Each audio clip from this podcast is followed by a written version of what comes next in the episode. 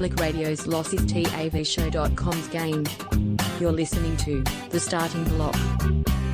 Hey, welcome to Starting Bloc another week. We've got myself, Greeno, and I'm joined by a man who's already got his bread and sauce ready to go for tomorrow's Democracy Sausage.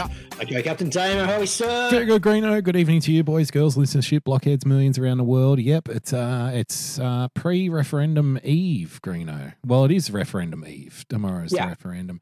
it's not like yes. election eve. It doesn't have the same kind of energy for me. Um, as Not you know, same buzz, not the same feel. no, it's definitely not because you know, um, even back when we were younguns, uh, you know, election parties was a thing. I think I, I think you know, I'm going to go out on a limb here. I think I actually invented the election party like 20 I think you plus years have. ago, and no Yeah. one, no one else was doing it. You know, Yeah. now it's become a thing. Ever since Trump, basically, everyone got him, you know, excited about politics. But I was, hey, I was here first, man. This is my fucking territory. Local council elections, you were getting people over. Oh, yeah, maybe not the No. council The elections. school, the school P&C, you're Yeah, like, oh, come maybe on over. Not the, maybe not the school an election P&C. party, yeah. Yeah, no. You're all over it. yeah. Yeah, I, I- I tell you what, I wouldn't do election parties for councils and school P&Cs because I wouldn't even invite those people to a party in the first place. away. You know, Yeah. Yeah. yeah, not having it. So yeah, it's referendum tomorrow. Uh, big decision apparently for Australia tomorrow. Apparently, allegedly Greeno, and um, we got some feedback on Twitter during the week, didn't we? We did. Um, we someone did. reached out to us. So if you're not if you're not familiar, a referendum in this country uh, taking place tomorrow is to for a constitutional amendment. Okay, so Mhm. they want to rewrite the rule book. Basically, they want to put a new rule in. Now, this isn't AFL. This isn't NBA. They can't just slip a new rule in there, you know, in the off season and go like, "All right, everyone's got to get used to this." They actually have to make everyone sit down and agree to it first, which honestly, this is the way that we should govern sports, I think, because I'm, I'm sure I'm not alone here. I'm so sick of sports changing the fucking rules every off season, aren't you? It's a bit too much, yeah. So much, man. NRL, AFL, the sports. Yeah, I'm sure they do it in the States as well. Like there's a new rule every off season. Like they try to correct something and something else fucking breaks because of the correction. You know? Well, they, they did that in the MLB this year, but they Mm. actually fixed the sport. Mm, So it they? went from like, so it's perfect now. It's good. uh, I wouldn't say perfect, but it's definitely improved. It went from four and a half hour games to like spelt two hour 45 Yeah. without losing any action. Well, if they could, if they could have reduced this campaign to you know two and a half weeks, that would have been a good start. This, yeah. this actually, you, you've raised a very good point. That was literally my thought this week, right? um, going back to, so go back to your original point. It was at High Plains 207 that reached out and Okay. asked for some referendum talk. Yeah. Um, this week I was like, hang on, I feel like this campaign. oh, Firstly, an idea on a referendum. Hmm. I don't think you need a campaign, right? Because all you do is you present the idea. If the idea oh, is Oh, good, sweet, sweet, lovable, Right. naive Greeno. You give people far out, too much out. credit, mate. You really if, do. if the idea is good, you vote yes. If the idea is bad, you vote no. So almost like a Twitter poll. You got 24 hours, right? Oh, So here's what you need 24 hours only. No one's allowed. We should arrest people who discuss the topic before campaigning opens. We don't want to discuss the topic. Yeah, Yes. Here it is. what do you reckon? Like that. That's what it should be. It should be called the what? What do you re- get the referendum Twitter? what do you reckon? what do you reckon? 2023. Nah. What do you reckon? What do you reckon? 2023. Now, how much money has been pissed away? Yeah. Taxpayer Ah, money on on like the No idea. advertising, the promotion, No uh. All the stuff that's been going on, the uh, paid paid uh, endorsements, Hmm. all those kind of things, pissed away because they've had 12 weeks to do it. Right? It's more than 12 weeks. It's been, it feels more, like it's it- been forever. It feels like forever. Yeah. So that's what I'm saying. Fix it. I know nothing about uh, Indigenous culture. You know nothing about voting. Between us, we fixed it. Fixed it. What? What? Two week window and no, one day. That's it. One day, One you've got 20. We'll make it 48 in case someone's busy that day. Yeah. 48 hours Okay. to vote on this bad boy. Yeah. No discussion it- allowed. We will arrest anyone who brings it up in conversation. We'll have a Gestapo that runs around and just, you know, scoops people up off the street if they, hey, by the way, are you, did you hear about this referendum? And a couple like, woo, woo, woo, fucking throw them in the back of the van. Not allowed to talk about car, it. Get in line. You go, what do you reckon? Yeah. They go, yeah, nah, and we're done. We're done. And it's all done within 48 hours. Everyone's happy, and I've saved everyone a shit ton of taxpayers' money that can go to probably more important area, Well, see, this, this your first now your first problem was assuming that people want to save taxpayer money. I don't know how many years I've been telling you this, Greeno. Mm. There, there are people who you know live amongst us who it's their job to spend taxpayers' money. Waste the taxpayers' money. Yeah. There's a difference Well, I said like, spend, you said waste. I just want to put that on record. I'm Okay. all for spending taxpayers' money Yeah. where it's actually going somewhere like Well, important. So you'd be And- against 90% of taxpayer spending then? I- I'm Pretty much, I yeah, you know.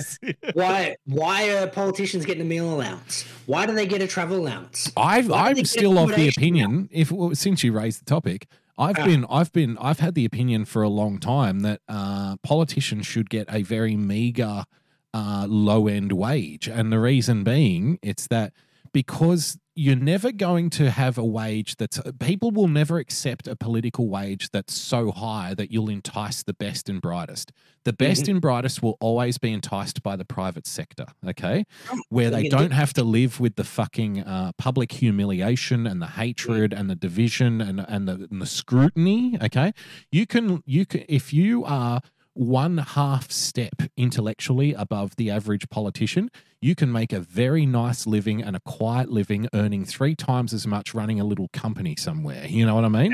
So that you, so you're never going to pay them enough to entice the best and brightest. What you're actually doing is paying just enough to entice the people who aren't good enough to make that money in the private sector. Mhm. That's basically it. So Yeah. what you should be doing is offering the politicians like say 50 grand a year, you know, like minimum wage. And Yeah. that way you'll only get the people who really want to do a bit, who really care about it, or you'll get the uber billionaires who don't give a fuck about the money in the first place. Now, we pretty much end up with that anyway, right? Mm, So let's save the fucking middleman some money. Let's save some taxpayer money Yeah. and just that's throw it out there in the first place. Okay. This is Mhm. all you're getting. You do it for Yeah. nothing. Okay. So you either have so much money that it's like a vanity project for yourself, or Yeah. you really, really, really care. And that's it. Yeah. Those those are your options. Okay. And uh, yeah, again, that's pretty much what we boil down to anyway. So Mhm. the referendum tomorrow is for it's an advisor. It, we're voting for. It's called the Voice to Parliament. Now, uh, I really don't pay. I really even don't like calling it the Voice to Parliament because that, for one, from the get go, that to me, that's an advertising campaign. All right. The Mhm. naming of it is an advertising. The voice to how could you be against a voice to Parliament, Greeno? What Yeah. are you, some kind of fucking fascist? Are you against people having a voice? And it's like, well, no. What you're talking about is a vote on an amendment to the Constitution to change something functionally in how our country runs. Okay. mm. That's, and now try fitting that onto a ballot. Okay. Ah, once again, just yeah, nah. Yeah, nah. So, reckon? so, and, and look, I would love to give you in great detail what this is, but we haven't really been given in great detail what it is. It's going to be a kind of advisory panel, from what I can figure out, that will advise the government on specific Indigenous issues relating to the Indigenous issues. I think correct that's me, basically it. correct me if I'm wrong, Damo. yeah. Because I've just looked it up. The budget papers reveal 364 million have been allocated to delivering the voice to Nice, Parliament. Gary. 364 mil, guys. Well And done. once again, a I million for every day of the year. Yeah, Yeah. uh, I reckon can one kind for Christmas, obviously. Because again, I reckon I could cut a svelte 364 off that. just give him one mil. I've actually been an advocate for a long time. Six hundred thousand. That's all I need. Yeah. And go. And once again, back to the original proposition. Yeah. What do you reckon? That fridge is plugged in Yeah. again, isn't it? I can hear it. It is, mate. There you go. Yeah. go and unplug the fridge, mate. There you go. the fucking fridge. Now, Bridge is unplugged. since we're talking about like funding, like if I can get semi serious for a second, since we're Mhm. talking about funding for elections, I want to get your thoughts on this because Yeah. I'm of now, you know me, I'm a pretty libertarian kind of guy. So, I don't know what libertarian means, but we'll go with it. Yep. well, you know, it's kind of uh, live and let live. Um, you know, I don't want too many government rules in place. Like, if you have an idea and you want to make money, then go out and do that. You know, I don't want to, I don't want to stifle creativity, kind of thing. So, Yeah. I, you know, I'm a very pro free speech kind of guy. I don't, I don't want a lot of kind of oppressive rules on people. I just want people to go out there and embrace freedom, basically. In a long story short, so in that sense, this this particular topic really it really gives me like a moral dilemma, okay? Because the amount of money that is spent on political campaigns, I think, and I'm not alone, I, I think it's obscene. And I could almost be convinced that we should say to the major political parties in this country, all right, what we're going to do is we'll give you, say, fucking whatever figure you want. Let's say, let's say 10 mil. Let's not be too stingy. Okay.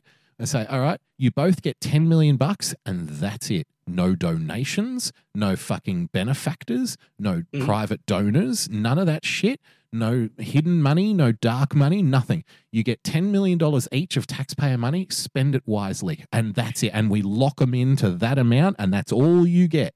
So if you Yeah. want to spend it on TV advertising or newspapers or fucking celebrity, inane celebrity endorsements, however you want to spend it, that's all you get. I could almost be convinced because I hate spending taxpayer money, but I could almost be convinced that that's the way we should do things and Yeah. just have a set amount and like, okay, that's it. That's all you get. No more. That's all you got. Don't waste it. Don't waste Um, it.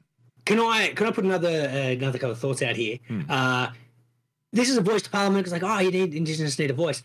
Or how many Indigenous advisory bodies already exist? Uh, multiples, Multiple. multiples, In- So- and, and it's at every level. So it's at local government level, Local, state, state, government level, federal government level. federal government level, exactly. So once again, going back to the dollar value about Greeno, you know, just a bit, bit frugal, saving on the budget here.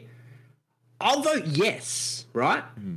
With no advertising for it, right? Uh, give me the three hundred and sixty-four mil point six back, Hmm. and then I'll give you six people, and I'll pay them hundred thousand dollars each, and there's six hundred thousand, Yeah. and there's your voice. BE brings up BE brings up a good point in the chat, Greeno. We'll call it the political salary cap exactly, that's what we need, right? to even I'm out the playing field. That's it. I've just saved the country 346 million. Totally. I'm, I'm, I'm give you one voice. I'm giving you six voices. yeah, yeah, Go nuts. hundred I just paid him hundred thousand dollars, Yeah. and everyone's a winner. hundred percent. So we were asked on Twitter during the week. Um, High Plains asked, you know, uh, he said, you know, since you've not been streaming anymore, I'd love to get your thoughts on the voice. I don't know. Do you want to go first, Greeno? Do you want to give your thoughts, or have you already given them? Or Yeah, mate. I just saved you 346 million. well, there you go. There's Greeno's thoughts. Fixed it. Now, Yeah, nah. yeah, nah. So you're advocating that people go into the booth and vote, yeah, nah. That's that's Apparently, I was. Correct me if I'm wrong. I was Mm. reading yesterday, and this could be misinformation. yes. If you put something like that, yeah, nah, or dick and balls, as I normally do, Oh, don't that counts as that counts as a yes. no, yeah, no. Because I could be was gonna. Oh God, I can't believe you brought that up. So we didn't discuss this pre-show. So the thing that I was going to run with here was, I only just found out like a couple of hours ago that apparently you have to actually write yes or no on Mm. the ballot. Now I've got a couple of thoughts around this. Because normally what we do is a tick a box, right? You tick Yeah. the box or you put a number in a box. But apparently for this one, you have to actually physically write yes or no. Got it physically right because I knocked it off on Tuesday. Now, I think that is Mm. sus as fuck because I, I can imagine a lot of people going, mm, yep, looks like a yes to me. Yeah. if someone has dodgy doctor handwriting, for example, Greeno, and, oh, Mhm. wow, they're writing in running writing. Well, it's kind of, yeah, kind of looks like yes to me. But I was also going to say, then also, then I think of, well, at least the illiterate are absentee by default. Nice, Yeah. But then I realized, well, they're probably in the tally room, so that's not much help to us either. Yep. Now, what I was going to suggest to you was this is actually your opportunity, and this is actually what I might do tomorrow when I go and vote.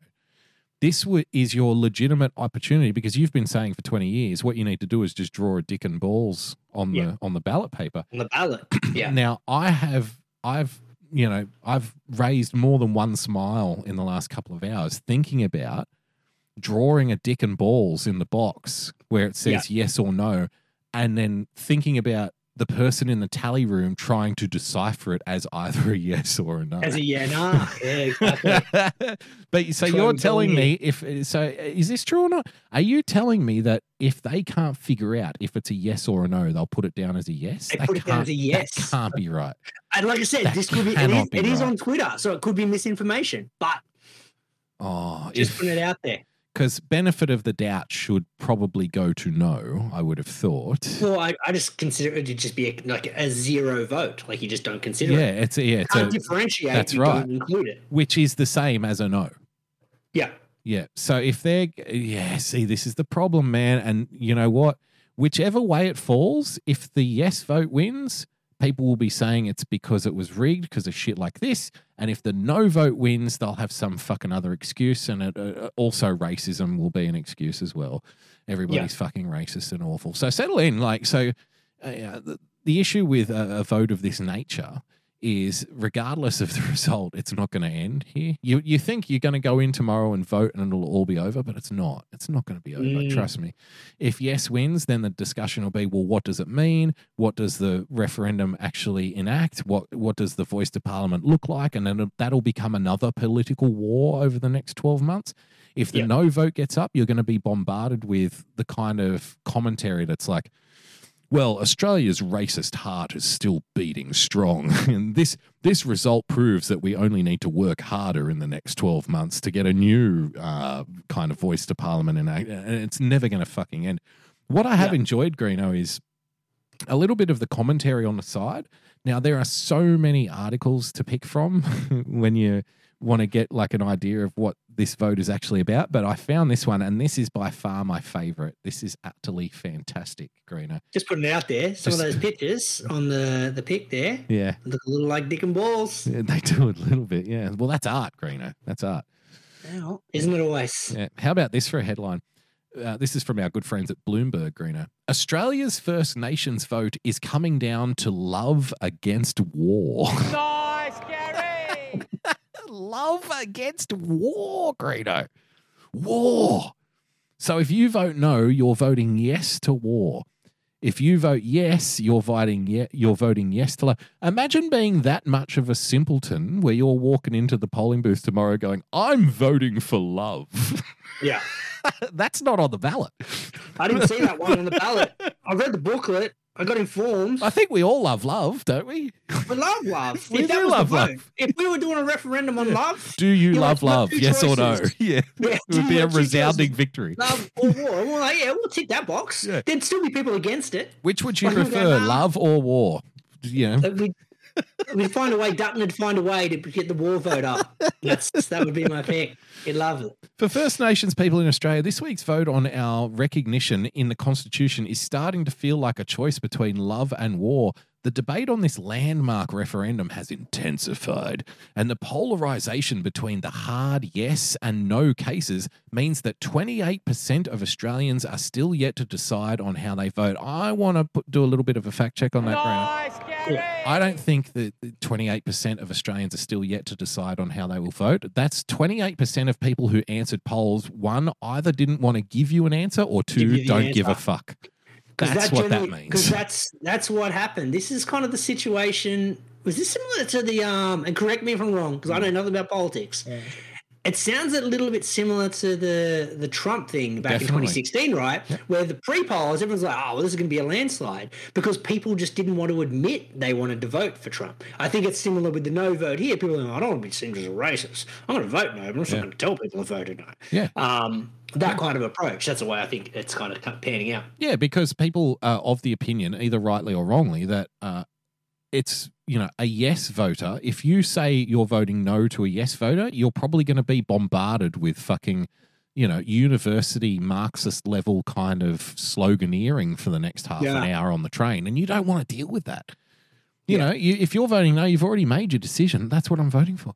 So if Yeah. you know, if someone says, so "How are you voting?" and you you pick up that vibe that they're you're they're a yes voter, you're probably going to say, "Yeah, I haven't haven't really decided. haven't decided." yet. Yeah. Because you it's not that you haven't decided; it's that you're trying to avoid the fucking campaigning that you're about to well, get anyone in that asks you which way you're voting, just fucking go away. Don't It's ask. funny you say that because I had a, a conversation with a friend today about you know work, Mm-hmm. and you know our work has been pushing very hard. Like they've been, I kind of overstepping the mark and like basically saying everyone needs to vote yes, and it's like coming like corporate endorsement kind of stuff. Yeah, yeah, yeah. And we were having this discussion where, like, you know, people are trying to raise this as a conversation point in the office. And I'm re- like, I'm very, uh, I can talk politics until the cows come home, but I usually do it like with a cigarette and a drink with friends, like, in, yeah you know, late yeah, at not night. Yeah. Not in the workplace. No, I'm definitely not discussing politics with you shit, fucking idiots. Yeah. You know, you fucking idiots that don't even know how to send an email correctly. I'm not going to, I don't care about what your opinion on politics. This is the last place I'm going to fucking talk about politics, you know? Yeah. And, uh, you know, I was raised like, how would you bring it up? And I, I, and I said, look, you know, to be all, to be honest, like if someone asked me what my opinion on this is, I'm probably going to say to them, yeah, I'm not even voting. Yeah. Yeah, I'm just not going to go. I'm busy. You know, I, I've Yeah, got stuff to do. I've got stuff to do. Yeah. I'll pay the fine. You know, Yeah. it's fine. I'm just going to fork out. I hand over the 20 and we're, well, thanks for coming. Yeah, is it 20 to not vote for this? 20 bucks. I just looked it up. 20? Fuck, I'll take 20. Nice. It's 20. You don't have to deal with it. 20. The last the last election I didn't vote in, I had to pay 50 Greeno. So this is Yeah. you know less than half price. You know, I'm, I'm getting away with it. It's a steal. yeah. Yeah. Fucking fantastic. You know, so uh, yeah, I'm not I'm not going to talk about it. I'm not going to bring it up. I'm not going to raise it. So, you know, Mhm. if someone uh, you know, there's this there's this thing, Greeno, you don't want to reveal your power level either. Mm-hmm. you know because if you're if you're um, pretty well informed on certain political issues and you bring those political issues up in the wrong company and it might be ignorant company who's you know indignant ignorant you know full of kind of piss and vinegar but uh, Yeah. lacking in understanding that's not a situation you want to be in because those are the kind of people that fly off the handle you know those Mhm. when you start giving them facts and stuff um, they they kind of lose it and you don't want to be around those people you know, you don't want to have anything to do with those people. Not at my age, anyway. Maybe when I was younger, I was into those kinds of political debates and those to and fro's. But these days, I really don't care. You know, I Yeah. just I just want to get home and give my kid a kiss. You know, Yeah. I just want to get home and cook a steak and give my kid a hug now. Yeah, Yeah. exactly. Talk about sport instead. Yeah.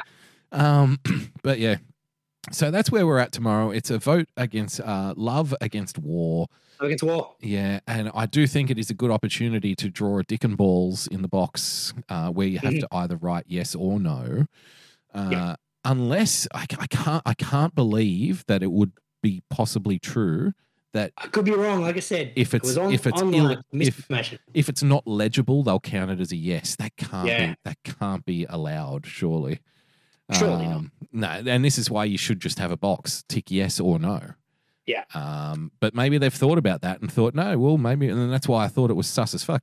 Uh, BE in the chat said, Greeno, that he voted through the week and they only had pencils. That's sus as fuck. Nice, Gary. Only pencil, but they always do pencils. It's always pencils.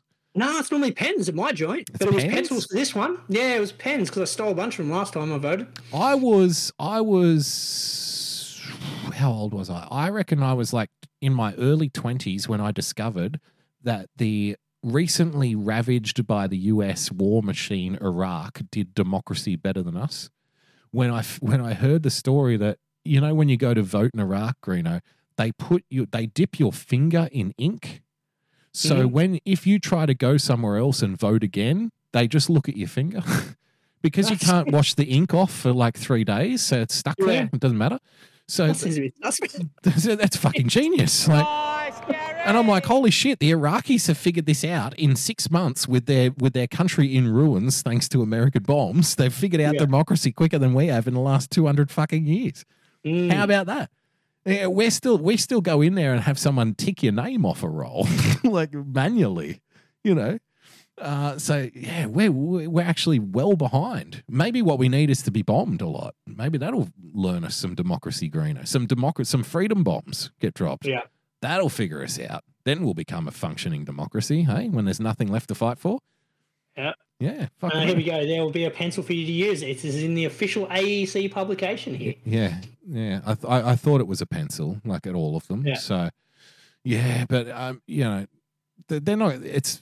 have you ever tried to find an eraser these days? Because pencils don't really exist anymore. Do they? Do you ever see Uh, pencils? we do. Well, I got kids, mate. Yeah, Like, mine in ain't, mine isn't so- writing yet. So That's what I mean. Yeah, in, like school age. So, yeah, like, yeah, we've, we got erasers left, right, and center. Admittedly, like they're rainbows and kitty cats, but Yeah. they're still an eraser nonetheless. yeah. It'd be like cigarette lighters at my house. Yeah. Uh, by the So way, they're the bad boys. by the way, if you want to give me a nice Gary nice, Greeno, Gary. I'm officially about a month since my last cigarette. I don't think we've Nice talked work, about it on the show. If you're nice, Gary. Yeah. About a month since my last fag. I'll give you a quick little story time. I like stories about pinatas. so I am still getting my uh, nicotine Uh, because I I- look, I'm You've done the you've done the Uncle Buck method, right? Oh, I'm I'm in love with nicotine. I think it's the greatest. yeah, greatest that's what I mean. So the Uncle Earth. Buck method of quitting is like, oh, I've given up the smokes, and the lady's like, oh, that's great. Yeah. I'm on to cigars now. no, I'm, I'm not on the cigars now. Because you're not even supposed to inhale. That's a fucking great line, by the way. Nice, Gary. Uncle Buck, fantastic. I love that movie. That's Uncle my Buck favorite line of that movie. I think I only saw that once when I was a little kid. I think I need to go back and watch it again. Worth checking out. Get Yeah. some Candy Brilliant. John Candy, fuck, wasn't he Yeah. good? He Uh, was very good. when I think of John Candy, what I think of obviously uh, the Home Alone character first, which is Yeah. which isn't fair to John because it's like a cameo part, you know. But that's it's the one I think of, the polka Gus polka polka, Polinski. Gus Yeah, Polinski, and yeah. what, what were they called? The Kenosha Kickers, Greeno? I should know. They did the last correct. Unity Day, yeah, That's it. The uh, with JD Fortune, Poker Kings of the Mid- Midwest. Midwest. Very big in Sheboygan, remember? the huge in Sheboygan Green. so that's the one I think of. And then the second one I think of is uh, Cannonball Run. I don't know if you ever saw that movie. Uh, isn't that Cannonball Run? Isn't that Burt Reynolds? Burt Reynolds is in it, but so is a whole bunch of John Candy's also in it, I think. I don't think I've ever seen Cannonball Run. I've got to look into that one. Okay, is he? I'm, I'm sure he's in it. Maybe I'm wrong, actually. Now I'm going to look Run. You're up. thinking? Are you thinking the Cool Runnings? He's in Cool Runnings as well. Yes, yes. Here we go. Cannonball Run cast. Bear with me. Yep. Hold the line, caller. Here we go. Yeah, Burt Reynolds. Don. Nah, there's no. Uh, There's no John I Candy. I don't see any John Candy. God, I could have sworn he was in that. No, you've got your Dom DeLuise. Maybe you're Dom confusing him with. Ah, okay. Uh, there's some big names in this one though. Jackie Chan, Roger Yeah, Moore, Harold. Forster, Dean Yeah. Martin, Sammy Davis Jr., They're all in it except. John fucking Candy, Greeno. Peter Fonda, Terry Bradshaw. I know all these names. Well, I don't know why I Uh, think of John Candy when I think of Cannonball. Was he in Cannonball Run 2 then? Let's have a look. Uh, Cannonball Okay. Run 2. Sure, he was in one of them. Still no John Dead Candy. set. Burt Reynolds, Dom DeLuise, Jackie Chan, Shirley MacLaine. How did I get that? How did I get that false memory of John Candy being in Cannonball Run? And he I never was. Never was. Tony Danza's in it though. Tony Danza. Yeah, there's some huge names in the two Cannonball Runs movie. Actually, w- what we should do is one day we'll have a viewing party and watch Cannonball Run 1 and 2 back to back like uh, on Discord. I think that'll be a good There's cool. I was thinking we should. There was a week, couple of weeks ago, where we had. I think we are coming back from illness. I was like, oh, I haven't really put anything together yet. I managed to pull together some kind of uh, rundown. But I was like, do we dare do a viewing party of the new White Man Can't Jump remake together? and we have to endure the pain No. on Discord together. And then I'm like, well, I don't want to give it a, a click, so fuck it. We, I'll scrap that. and I'll write a rundown. Yeah. Brad is Brad's calling it the Mandela effect. Was Mandela in Cannonball Run? Was he? That's fantastic. Uh, I can't Nelson. Telly Savalas though Yeah. was in there. Don Knotts. Don Knotts, the great Don Ah. Knotts. Yeah, so that's a huge car screener. That's a mega is. show. Yeah. it's very It was good. about a, it was about an illegal car race across the United States. Yeah, yeah, Yeah, yeah. no John Candy though. No Are you John Candy. thinking of uh, planes, trains, and Could automobiles? be. perhaps? Yeah, could be. I wasn't a huge Steve Martin fan though, so Yeah. uh, I don't really all right. remember that movie. recently. Yeah. You would know him from uh, obviously yeah, Candy's Cool Runnings. cool runnings. What else was Uh, he in? Home John Alone. Candy? Did heaps of stuff. Give me some more. Give me some more movies. some more. He's in Stripes. Oh, Stripes. That's Nice, that Stripes is one of the all-time greats. One of my all-time favorite movies. That's because it used to be on Foxtel like every Friday night. Oh, it's on free to air every week. By the way, yeah, I think. so it'd be like, oh, there's nothing else on. Well, I still that that song is tattooed on my brain. That dun dun dun dun dun dun dun dun dun dun dun dun dun dun and it's got the guy from. Ghostbusters in it. Harold Ramis. Yeah, he was the director. Yeah, the great Uh, Harold? Ramis. He can uh, space Spaceballs. He was in that. Spaceballs. He was in Barf, Spaceballs? wasn't he? In Spaceballs. He was. Yeah. Uh, Splash. He was in that. Splash. That's the mermaid one. That's the mermaid one. Uh, Blues Brothers. He was in that. Blues, the original Blues Brothers, was he? Original Blues Brothers. Yeah, he was the the cop. Oh, Orange right. Whip. Orange Whip. Orange Whip. Ah, yeah. Shit. Uh, Brewster's Millions. Brewster's Millions was a good one. Yep. That was a good one. Um, I think this Google search is a bit uh, a bit suspect though, because it's telling me he was in Draft Day. Uh, John Candy had been dead for 25 years. Nice, Unless Draft Day was a remake. No, I don't think. No, this is like the Kevin Costner one. Yeah. Okay. There Unless you he was on a video, like on a video in Draft Day. maybe like in the maybe background. Uncle Would you get a credit for that? If would you get a credit if they were playing a clip of you on the movie after you were dead? I don't think Very that's good a, I don't think that's applicable. We're gonna now I'm gonna have to IMDb it and find out why they think John Oh, God, Candy. we're going deep here. See, this is what we do on uh, referendum eve, ladies and gentlemen. Yeah, We're looking is- up John Candy's I've done, fucking I've done more research on John John- Candy yes. draft than I have on Nice, referendum. Let's do it. John Candy. Let's have a look here. Uh, Yeah, referendum, yeah, nah, cock and balls, whatever. Now we need to drill down into the John I'm Candy really question. That's the real J right. question here.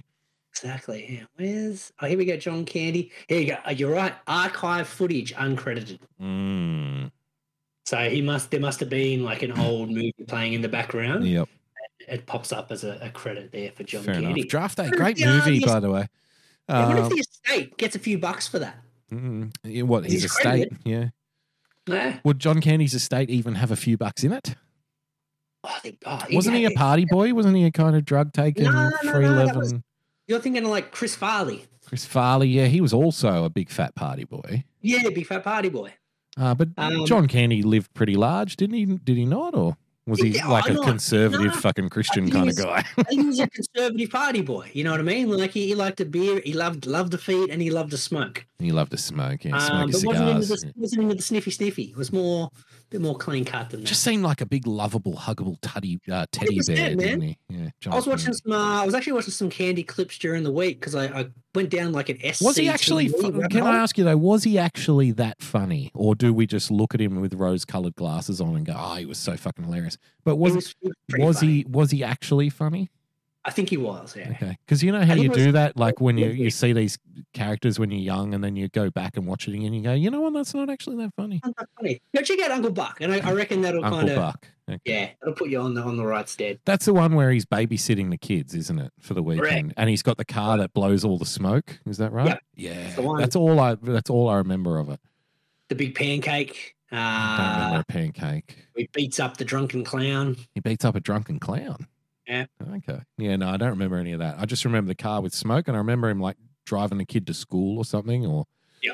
And that's it. That's that's all I remember. So, It's good flick. and I remember John Candy being in Cannonball Run, even though he fucking wasn't. Even though wasn't. Nice, Uh, Gary. all good. Good stuff. Um, should we should we change tack a little bit? We're going to move. Speaking of slavery, yeah. Yeah, exactly.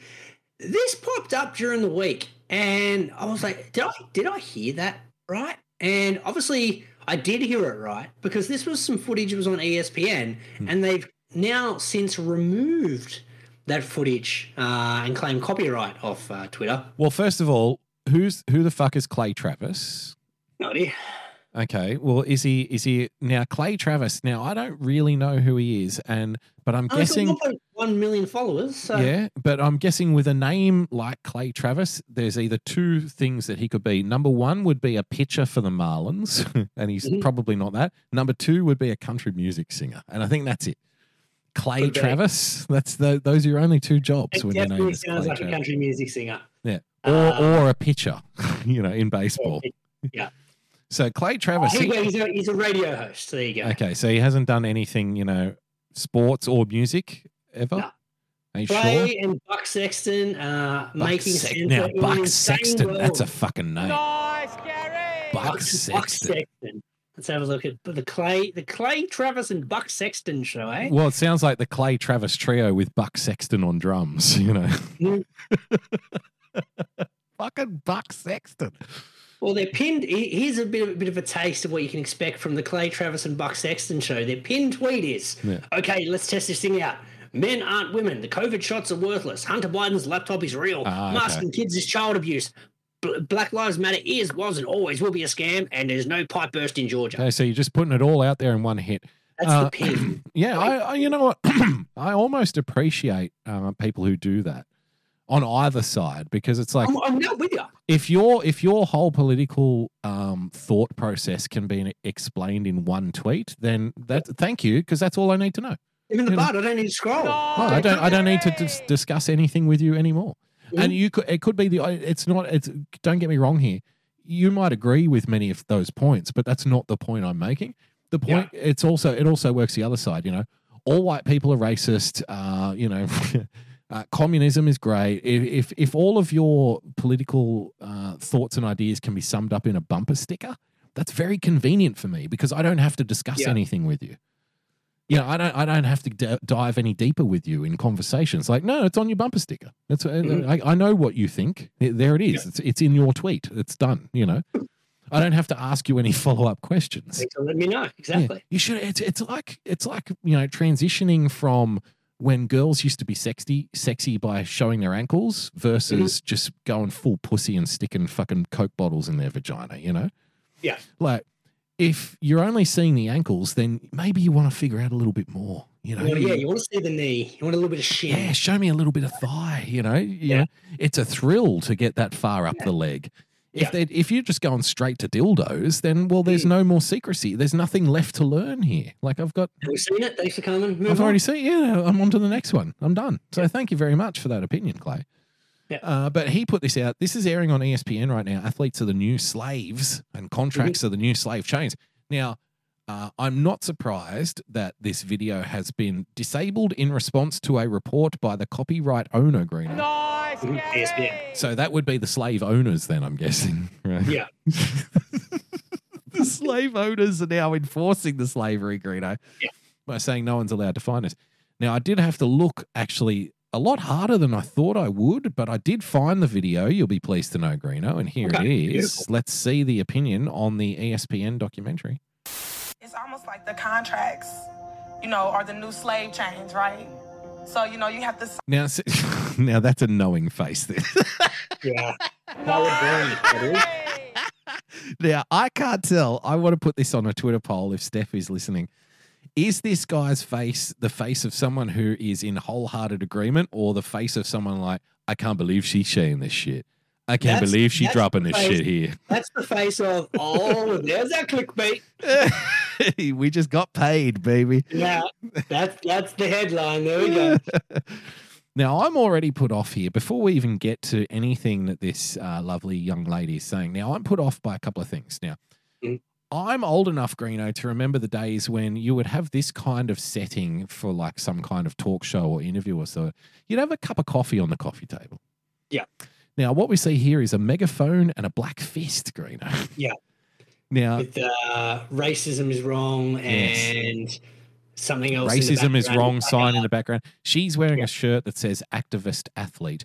Now, again, this is jumping straight to the dildo scene. Okay. Yeah. We, We you're, know what this this is going to be about pretty quickly. you're not giving us a chance to look at your your knees and your thighs and thinking, I want to see more. You're putting a, Yeah. you're literally putting a black fist on the table. Okay. so we, we're jumping straight to the fucking dildo here. So Yeah. give us a chance to get interested. You know? This could be convincing if you give us if you give us a chance to be Just a minute, let convinced. breathe. Yeah. Yeah. It's like coaxing a bunny out of a burrow, Greeno. You don't just throw a stick of dynamite in there. You can't eat that bunny. It's going to be splattered everywhere. It's Yeah. done. You need to coax it out and hit it over the head with a shovel, Greeno. You know, are the new slave chains, right? Okay, so the athlete contracts are the new slave chains. Yes. It's Now, almost like the wrong, I don't know much about history, Damo. Yeah, I don't know anything about Well, slavery, obviously. You know, slavery. Back back in the days when you know, there were slave farms and whatnot, were those slaves on multi-million dollar uh, deals? Uh, no, they were not. Did they did they get Nice, sponsored? by chance? Gary. No, they didn't. Well, no, no, no, to be fair, they did Mhm. get sponsored by their owners. Greeno. Okay. Right. Yes. Um, were they were they treated as as kind of higher ups, if you will? Some of them the were. Some you, what what what was colloquially uh, colloquially that's such a hard word to say. Col- Locally? Yeah. yeah, known at the time as a as a house negro, Greeno. So, Okay. so you got to live in the house and te- you know make the food and stuff, and occasionally uh, the plantation owner would have sex with you, Okay. say for example, and Good have treat. illegitimate children that lived in the basement, for example. Yeah. Now, yeah, well, yeah, you were well off. You know, that was pretty good. That was a good life. It was a good run, Nice, Greeno. Gary. Considering you could have been out there in the fields under the sun, under the beating hot So- sun. You know, Based on that kind of background, Hmm. struggling to see the correlation between that the contracts. life? Yeah, and a multi-million dollar contract. Multi-million. Let's let's see more. She might have more arguments, like you said. she, she could be not all right. that early. Let's hear her out. Yeah, let's Yeah. be fair here. just because she's jumping straight to dildo doesn't mean I don't want to get fucked here, Greeno. I feel So- like I feel like she's put the conclusion at the start. Yeah, the horse hasn't before shown her work. Hasn't shown her working yet. she's put the you know what I slave mean? before the cart, Greeno. Yeah, You we need the intro, that. we need the body of the essay, and then Yeah. we put uh, athletes literally the new slaves. That's right. Uh, It's almost like the contracts, you know, are the new slave chains, right? So, you know, you have to sign this contract and No, sign no, this no. document sign you have to. You have to sign this contract. No, you don't. go back. Can you go back to Howard quickly? Uh, Howard's the guy on the left. Have a look at Howard's eyebrows, where he's nodding, One going, yeah, yeah, continuous brow. That's all. on this, but wait, and then he hears the end of it, and then it's like, uh oh, and the eyebrows go up. Let's have a quick look. Okay, hang on. We can do the playback speed here, so we can really kind of bed it down and get the exact oh. moment his heart breaks. Screener. Let's have a Have a look. look here. So he, he's all in here. Right. He's, He's nodding, nodding. yeah, on the end, and then it's oh. Oh fuck! What, what did she just say? Man, she's saying some shit here. You know, you have to sign this contract and sign this document and sign this document. It's like you're binded to this. Well, that's what a contract is, love. I'm sorry. Nice, Gary. Kind And- of what a contract is. this isn't a new thing. Those things have existed like Hmm. for quite a while now. Quite and, and just to be, just to be clear, uh, last time I checked, contracts weren't racially exclusive. Uh, No, Am I correct in saying that? no. And look, everyone gets dicked on contracts. That's not a racial thing. You should have seen my last fucking home loan contract. Okay. yeah, I was getting guys- fucked. Yeah. now, I still made the choice to sign it because it was like, well, I could either get fucked this way or another way. A different way. Yeah. So you you know, uh, it, we weren't getting millions of dollars out of the Yeah. deal. This isn't a racism thing. This is just, uh, you know, It's a business thing. contracts, contracts are scams Yeah. in a lot of ways, shape, or. Yeah, it's a it's a it's a rich Jewish banker thing. Okay, Mm. this is where they're going to take X percent of your profits and give you what's left. Okay. And then if you break that, that's your livelihood, that's your life. Yeah, yeah. If you break a contract, you break a contract, and then they generally and they stop paying you. That's the way it works. Okay. Well, it works. You- That's, that's now you don't have to pay. You don't Right. have to pay a con. You don't have to sign the contract if you don't want.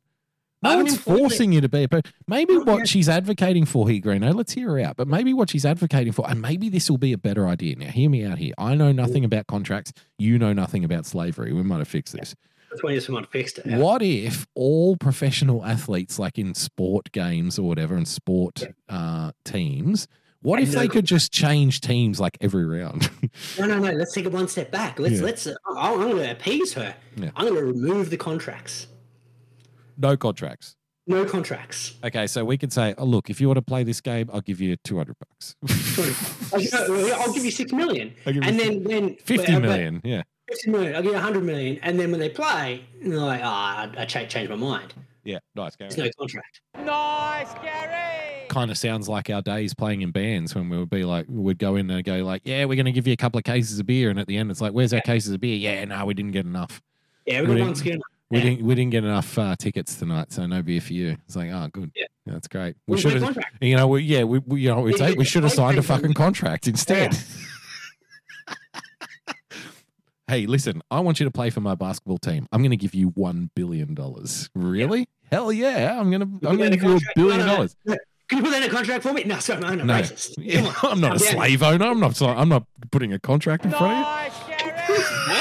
What are you? I'm not a racist. I don't offer contracts. you just do it, okay? If you want the money. And then, yeah, at the end of the year, so where's my billion dollars? Ah, yeah, look, sorry. Not going to Sorry happen. about that. Yeah, but you promised. Yeah, well, again, I'm not a racist. I didn't sign a fucking contract. Tell your story walking. you basically just played for me for free. You worked for free, Mm. which ironically would be a slave. Would be slavery, Yeah, yeah. yeah, exactly. Fantastic. So we've come full circle? Yeah. in 12 seconds of this clip. We've come full circle. So if there are no contracts, there's no agreement. Therefore, if there's Yeah. no agreement, you could be playing for free, to pay. Yeah. in which case you would then become a slave. So, That's your livelihood, that's your life. Yep. So we the new slaves. Athletes are literally the new slaves. and literally the green over juice. Nice, Gary. the richest. Literally the new slaves. slaves. Yeah. Oh, LeBron James, slave, Greeno, Yeah. slave. Because we need this. Our families, our friends depend on this contract. That's, Ah. called, that's called To a, eat. that's called a job. I've got an employment contract. Yeah, My your family, your family depends on your employment. Am I wrong, Greener? That's how work generally goes. Jesus My word. Christ! We're only 23 seconds into this clip. My word. But again, you could get a job down at the local supermarket. Nothing stopping you. Yeah, you'd have to sign a contract there too, if I'm not mistaken. You know, an I'd sign a employee, an employee agreement or bucks an hour. something. Yeah. Yeah. So that would still be in place. You don't just get to rock up. Uh, I mean, the only people who can get away with working without contracts are illegal Mexican immigrants in Texas, Greener. They stand around out the side of uh, outside of hardware stores, and you know, you pull up in your in your ute, your pickup truck, and say, "All right, I need to build a fence. I need three guys. Who's in? I'll give you twenty bucks." And they go, "Oh yeah, I was there." And they jump in the back of the thing. There you go. There's work without a contract, if that's what you want. Work without a contract was actually very popular. I don't know if you're aware of this, Greeno, during the Depression where a lot of guys would show up and stand out the front of the factory or the shipyard or whatever and just hope and pray that the owner would drive past and say, okay, we'll take 10 of you, but no one else. So the first 10 that were there, some guys used to stand out the front of factories for days and days and weeks, Greeno, waiting for a chance to work for one Praying to be invited day. in. Yeah. Yeah. That's a world without contracts. Sounds good, doesn't it? Ah, sign up. Sounds great. Where do I sign? Well, I can't sign up, Greeno. There's no contract. No contract. Where do I sign? Oh no, the irony. It's killing Get me. him, a, get him a voting pencil. Yeah. That'll be all right. Dip his finger in ink. He's worked already today.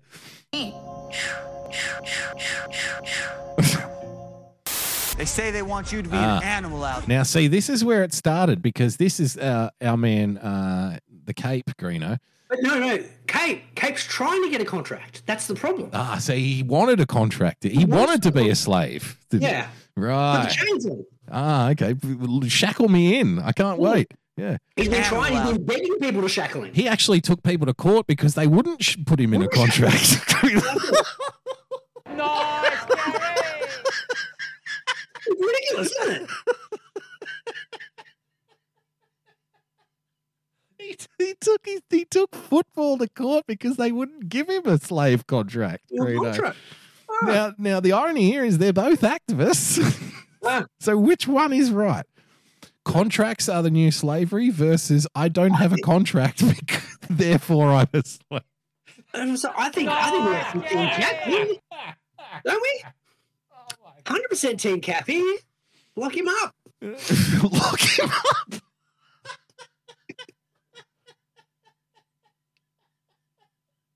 I'm a big fan of Kaepernick. I can't wait for him to be enslaved by another NFL team. Why didn't the Chiefs enslave him when they had the chance, Greeno? Ooh, Yeah. That's what they should call draft night, slavery night. why not? Yeah. want you to be an animal out there. With the number one shackle. And you want to give them that. But let me tell you something. Yeah. What they don't want you to understand is what's being established yep. is a power dynamic. Right. Before they put you on the field, teams poke, pry, Mhm. and examine you, searching for any defect. Yeah, well, that, again, it's professional sports, bro. I don't know what to tell you. Okay, I just do not out there, know what to tell this sweet Now, naive man, boy. Our man BE, he works he works in the mining industry. Hmm. Correct me if I'm wrong. Pretty sure before you go into that job, you need to do a physical. Mate, I don't even work in the mining industry, and I've had to do many physicals, Mhm. many physicals, because any ma- manual labor job, Yeah. uh, guess what? If you've got a reoccurring back injury, for example, they don't want you. all right? Yeah. They don't want you. They don't want to know. Like, uh, you- look, I'll tell a quick little story. I like stories about pinatas. I had a pretty bad back injury, like in my early 20s. Mm-hmm. And uh, it's been, you know, it's been a chronic back problem ever since. Greeno knows full well like the length and depth of it because he's his Mm-hmm. old man, the big fella, has kind of similar back issues. And I've had periods where I've gone like, you know, six weeks and I can barely walk and I can't fucking walk. And at the time I was doing, you know, I was doing a job where uh, if I didn't show up, I didn't get paid. You know, Yeah. and people would say to me, why don't you tell them that you hurt your back? I'm like, I can't. and they're like, no, you need to. And it's like, no, I can't. I, I seriously can't because the first time that you make a claim for a back injury, you have to then every single other job that you go for, you have to uh, disclose that that you Yeah, have it's a question on the previously form. Have you, have you ever had a you know previous Yeah. claim? and you can't Right. lie about it because they're going to look you up anyway. So that's the first test when you go for another job. It's like, has he lied on his application form? Because all of that um, information is readily available for employers. They can just look up the, you know, they they hire people to do this for them. You know, Yeah. they look up. All right, has he lied on his application? Has he applied for any kind of workers' compensation or whatever? So even though I had this awful back injury that resulted from work, I could never claim anything for it because I would be completely fucked. Like I wouldn't be able to get a job after that point for the next for the rest of my fucking life because they'd say, "Oh, look, he's got a bad back injury. We can't have him." And I was doing ma- manual labor work, so I just had to kind of grit my teeth and fucking struggle through it for twenty years, right?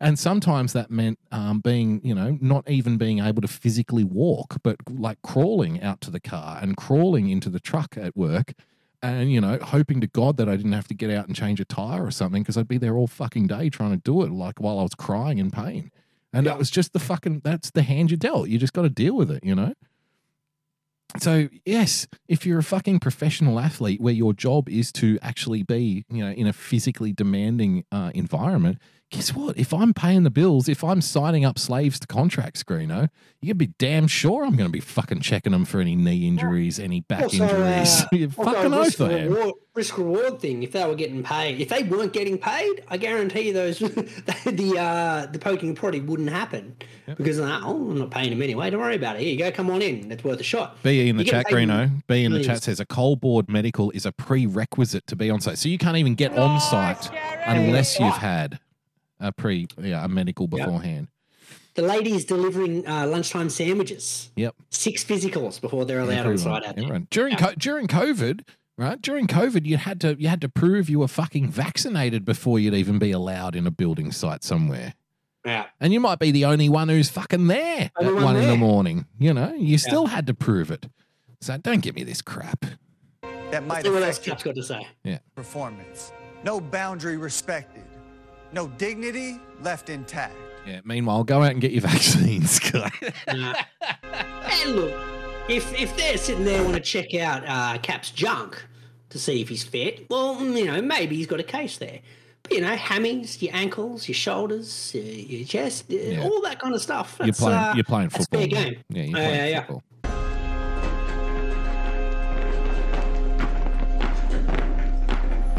Look at this crap, man. Look at this shit. Look at this shit. Nice. Look at this, Greeno. Oh, but like once again, no one forced us Wow. to, no one forced us to watch it. No, I'm not surprised though. I'm glad we did though, because ESPN has been tracking down this way for like the last 10 years. It's been pretty fucking sad. I remember, you know, when I was a younger guy, I wouldn't even mm-hmm. be that into American sports, but I loved Sports Center. Loved it. Because you know why? it Because all yeah, they it did was talk about the fucking scores and show score, yeah. highlights, and that was it. Stats, yeah. Stats, scores, highlights, bang, results, boom. Yeah. ESPN has been going off the fucking cliff. F- It's been a slow death for a long fucking time, and it's finally coming to a head here. Look at this, Green. This is fantastic. Remember the good fucking ESPN documentaries like the Reggie Miller one, right? Yeah, the old thirty for thirty. the Buffalo Bills one was fucking Oh, that's amazing. great. Yeah, really, really good. A ton of them. Yeah. uh, so uh, many good docos. Now, this is the shit that they're churning out now. This, this stuff here, fucking, mm. this is fantastic. And I love the um the fishbowl lens that was used here, and, and I bet the the uni, you know I bet the university graduate, the arts film, the arts graduate who came up with this idea said this is revolutionary. Yeah. no one's ever done a fucking fishbowl lens before. Let's have a look. Oh, they're in chains, Greeno.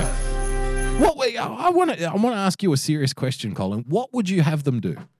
What is your Why they- alternative here? What do you? Th- what? What? What? What is the utopian football world that you envisage for these athletes? Should they not be athletes?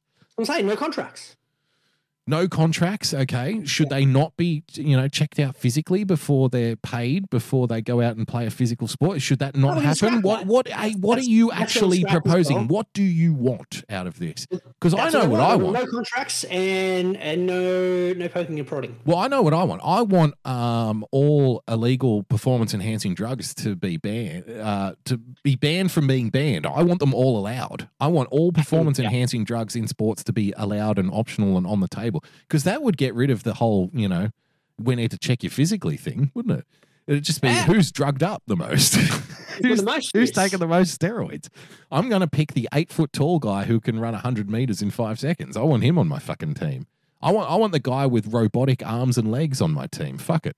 You know, and then we can really embrace. Then there's no contracts. Who cares? Because we're all Mm. working for the company at that point. Yeah. Yeah. So, uh, uh, what's the alternative here, Greeno? What would you do different, Colin? What would what what is what do what does Colin want, Greeno? Help me, help don't me. Colin wants, Colin wants the paycheck.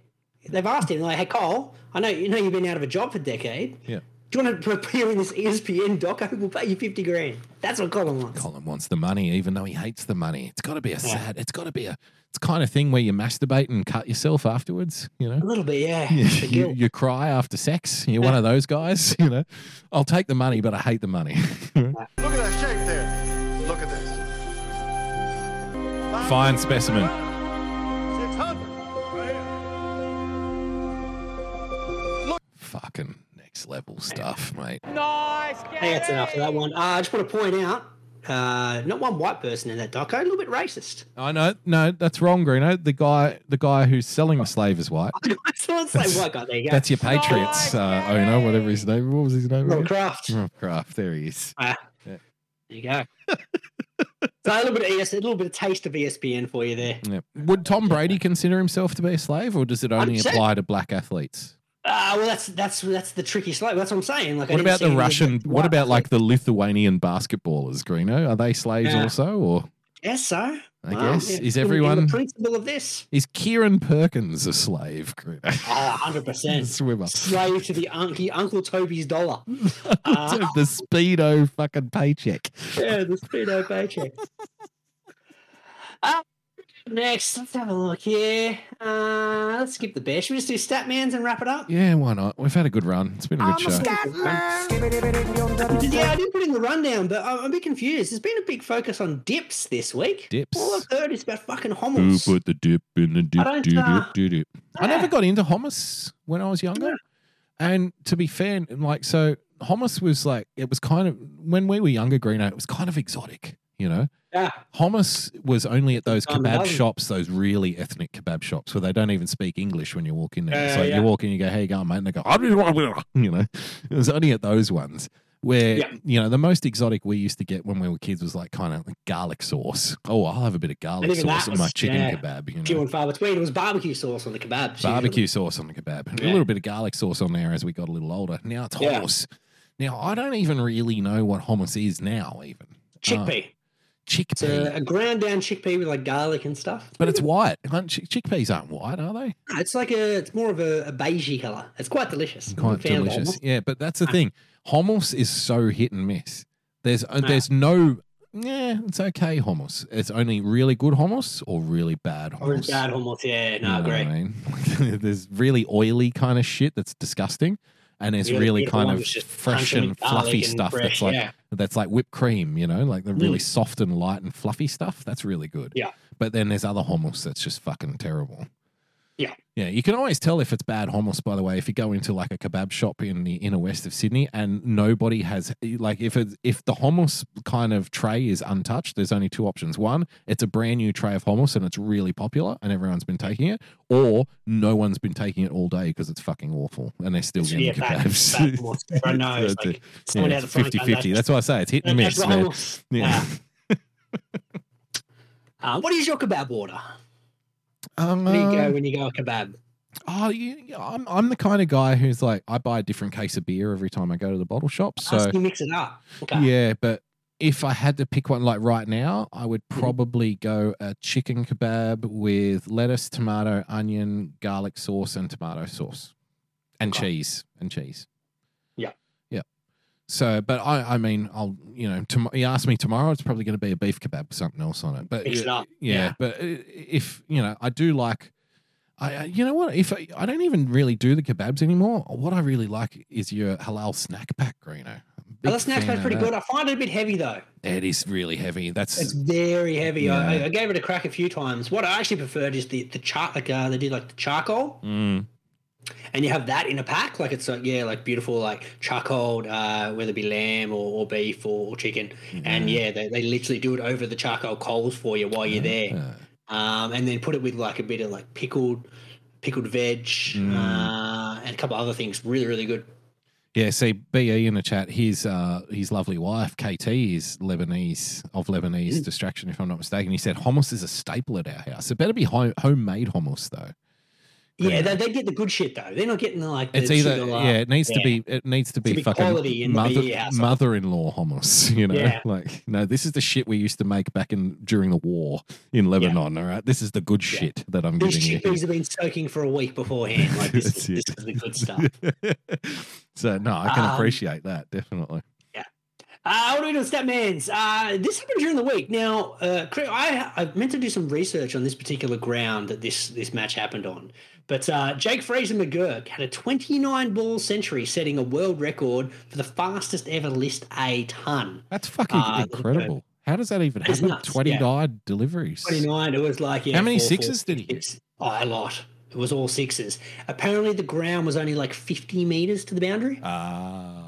Um, the team that uh, first innings was like 430 something, and and this team still lost, even though he hit a 29 ball century. but Reminds- they still hit close to 400. Reminds me of uh, Daniel. Uh, God, we did a whole show about it. Not a whole show, but remember Daniel's son? Uh, You're the best around Yeah, at yeah, North yeah. Sydney Oval. Remember when he hit Yeah, Dan Smith. Dan Smith? Thank you, Greg. Nice, Gary. And remember, those were the days when we used to get these athletes to respond to us on Twitter back then. Yeah, good times. Yeah. And I think he had the show recommended to him by some other fucking athlete who was listening to it. And he's like, yeah, yeah, no, check these guys out. And we were Thanks, like, boys. and he replied to us, thanks, boys. That was great. You know, Yeah. big laughy face. These days, no one gives a fuck gives a because we don't do Big, uh, sport anymore. Yeah. Uh, you know why, Aaron- Greeno? Because we're not fucking racists. That's why. Yeah. Nice, That's why we don't talk about sport anymore, Greeno, because sport is slavery. Mm-hmm. Yep.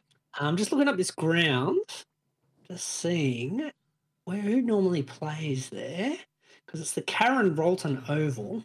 Sorry, Let's have a look. update on the homo screener. BE said we make it or the packaging is in Arabic. I can confirm that that's a thing because if I buy like any kind of German food, I Mm-hmm. will always default to the the German food that's in written in German on the packet. Yeah. You know, like because you just there. That's a bias thing, isn't it? It's like. No, no one who speaks English could make German food like the Germans do, and it might be fucking terrible compared to the people who speak and put English words on the packet. But you just fucking go that way, don't you? You're like, nah, this is the good shit. Uh, this is definitely the good shit. It comes direct from Germany. How could it be wrong? How could it be bad? I'm getting the good sauerkraut here, not that shit, not that pommy shit pretending to be German. Fuck that. Yeah, we, we don't want uh, old mate Daryl's almost. Daryl's hummus, Bob's Bob's hummus, That's gonna be shit. Robbo's. That's gonna be shit. What was that fucking? What was the? Was it Sean Garlic who did the Garlo's pies, Greeno? Gallows pies. yeah. Garlo's Garlo's hummus and mushroom pie. Right. can come and get it. um, go and find out the damn dimensions of this this uh, ground. It, it's basically it's a kiddie pitch Hmm. more than anything else. Uh, no wonder they were just smacking over there. So anyway, well done, twenty nine. Uh, broke a world record previously set by someone else. Who cares? It's pretty crazy. Um, yeah.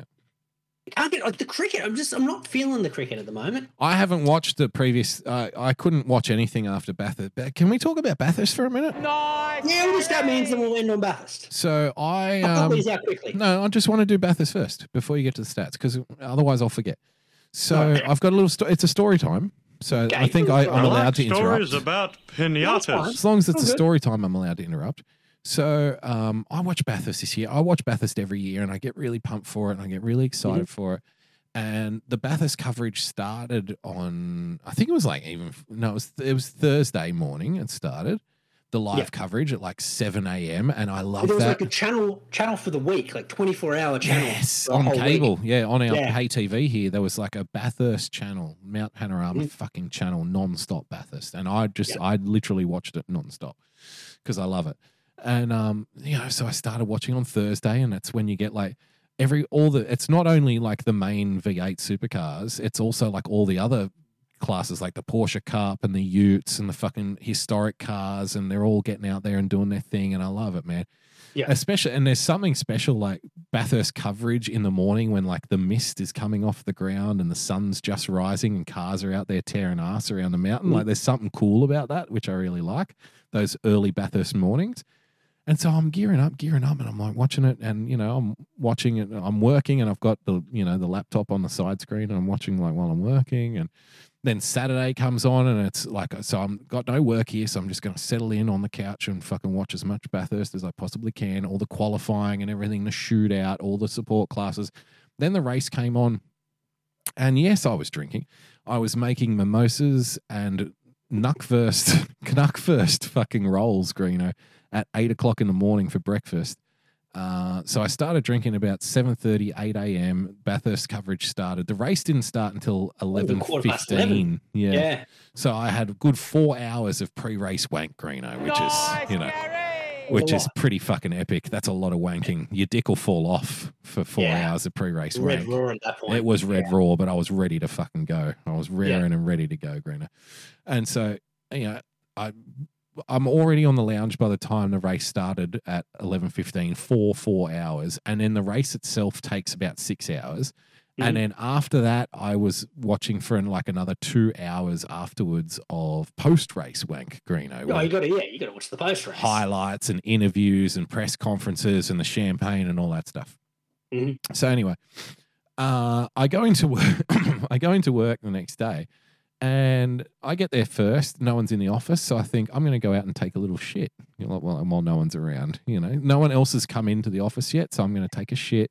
Get While you're on the company dime, might as well. take my morning shit, get it out of the way before Yeah. any of those awkward kind of shitting in the office moments where, you know, like you don't want to you don't want to be shitting in the office and someone else walks in and then you walk out at the same time washing your hands and they're like, oh god, that was you in there. Yeah. that's filthy. So I'm like, I'm going to get it done out of the way now. And I stood up and you know, you know, a little bit of a throwback story within a story, threw my fucking back out, Green Oh no. Nice, Gary! threw my back out while I was doing up my jeans. And I could only put it down to the fact that I spent 14 hours on the couch watching That'll do it. Bathurst. Yeah. Now, the sick, sad irony of this is that this was by far the most boring Bathurst race that I have seen in the Oh. last 10 fucking years because My word. it was terrible and like uh, that's nothing against like the guys in the race or anything it's not against the event or anything it's Yeah. because there were no fucking safety cars for like the last hour or two hours or something Two hours. Yeah. The last two hours, it was just a procession. they ran through the stats and they were like so you know last year there was like seven safety cars because i've gotten so used to there being a safety car near the end which is like Yeah, 90% of the It time was a sprint race. Brings great. yeah brings all the field close together and then they're usually the winning margin is like uh, you know a second or two it's fuck Mhm. all and you've been racing for six and a half hours and you all go oh this is fucking amazing but the guy who won it won it by like 30 seconds or something 20 Yeah. seconds you know and he was just cruising like for the last couple of hours and it was fucking boring it was mm-hmm. terribly boring so i threw Hardly my any back out action, hardly any overtakes. threw yeah. my back out for nothing greeno at the end of the Yeah. day so there you go there's my story I like stories about pinatas. Yeah, I was gonna say the same. Like yeah, that day, that was a Burko day because that was uh that was my favorite baseball day of the year, other than opening day, Mm. where there's four playoff games on back to back to back. I remember you back. saying that you can't I watch make a big day Bathurst because it's Bathurst, uh, because I it's end up getting baseball day. Yeah, end up getting everything going simultaneously, so it was all good. But yeah, it, it was a, it was a big commitment. So yeah, it's like 4 a.m. start, 4 p.m. finish at the baseball, and then you got Bathurst going at the same time. Yeah. But then, so I was like, all right, I'll get up early, I watch the games, and I was pumping through the games because the games were actually going a lot quicker than usual this year Mm. because of the new rules. And then as soon as like, because you got to watch the first like you know 10 now, laps. now I'm intrigued. This is the second time you've brought up the new rules, so now you have to actually tell me what the rule is, so I'm not an idiot. Oh, okay. time they uh, they introduced a, a pitch clock. Okay. So you've like only got like, yeah. Yeah, you've got 30 seconds to throw your pitch from the time you get the ball back. Because what was happening is pitchers were literally sitting there holding the ball, stepping off, having a chat to the catcher, and games were just getting excessively long with nothing happening. So you you could like there were some clips where there was like four minutes where no pitch had been thrown. Is the thinking there the longer that the batter is standing there, the more uncomfortable he'll be, and then it's better, like it's two hour advantage or something yeah, like that? Some or- people like to compose themselves, don't want to take too like take some time to really work on the pitch. It's just it was a mess, and it was becoming like painful to watch. But with some pitches, Like, becoming one- painful. God, it must have been pretty fucking. it must have been pretty pretty bad bad. because it was painful before that. I think. Yeah, so they them. introduced the new pitch clock, and games went down from averaging cl- like close to four hours down to three. So they took an hour of That's game incredible. An Weird. hour. and, An and, and hour. An Yeah, hour a and- game was spent on the pitcher walking around, scratching his nuts and nothing. spitting So and scratching Yeah. his mark on the mound and all that So kind an of dumb shit. an hour of nothingness was removed. Like wow. it's not like oh we missed we missed the home runs, we missed the extra pitch. No, no, no. Okay, we didn't miss I take it base. back. All we missed, all we missed was people standing around doing fuck all. Okay, I take it back. Um, yeah, that's what. Okay, no, that's that is a sorry book. Um, because I said it, how fucking crazy is it that they change rules in all the sports in every off season. That is a rule change I will 100% fucking get behind every day of the week. Now I'm just amazed because you know what? I never really thought about it. I've always known that baseball feels like it's too long, Mhm. but I'm not a huge baseball fan because, like, I always think of the criticism that you get from baseball fans about cricket is, oh, cricket takes too long and it's too slow. And I'm like, "You- hang on, you watch baseball. Like, how Yeah. can you how can you possibly say that cricket is boring? Like, you fucking watch baseball. They're just standing around literally ninety percent of the time. But I never thought that an hour, like twenty five percent of game time, was just spent with the pitcher with the ball in his hand, looking around, playing with his cap, spitting tobacco out, having a chat, scratching his nuts. That's it. That's that's I it. exa- Twenty five percent of the I game. exaggerated the reduction, but the reduction is still dramatic. Okay. So sorry, it was three hours and six minutes for the average, yeah. and now it's down to two forty two. So they've taken over ten percent of the game time out. It's still a huge fucking That's huge. Well, Yeah. com- for comparative, 2023 is the lowest game times since before 2000. Wow. So we're talking 23 years. The game has never been this this quick. By the way, So- Statman from BE in the chat. I'm a room. scat man. BE said it's the largest winning ma- uh, margin at Bathurst since 1999. So there you go. Literally the most boring race in over 20 Boring years. race ever. Yeah. Yeah. Least amount of safety cars I've ever seen. There was no kangaroos. Three. There was, There no was only only three safety cars.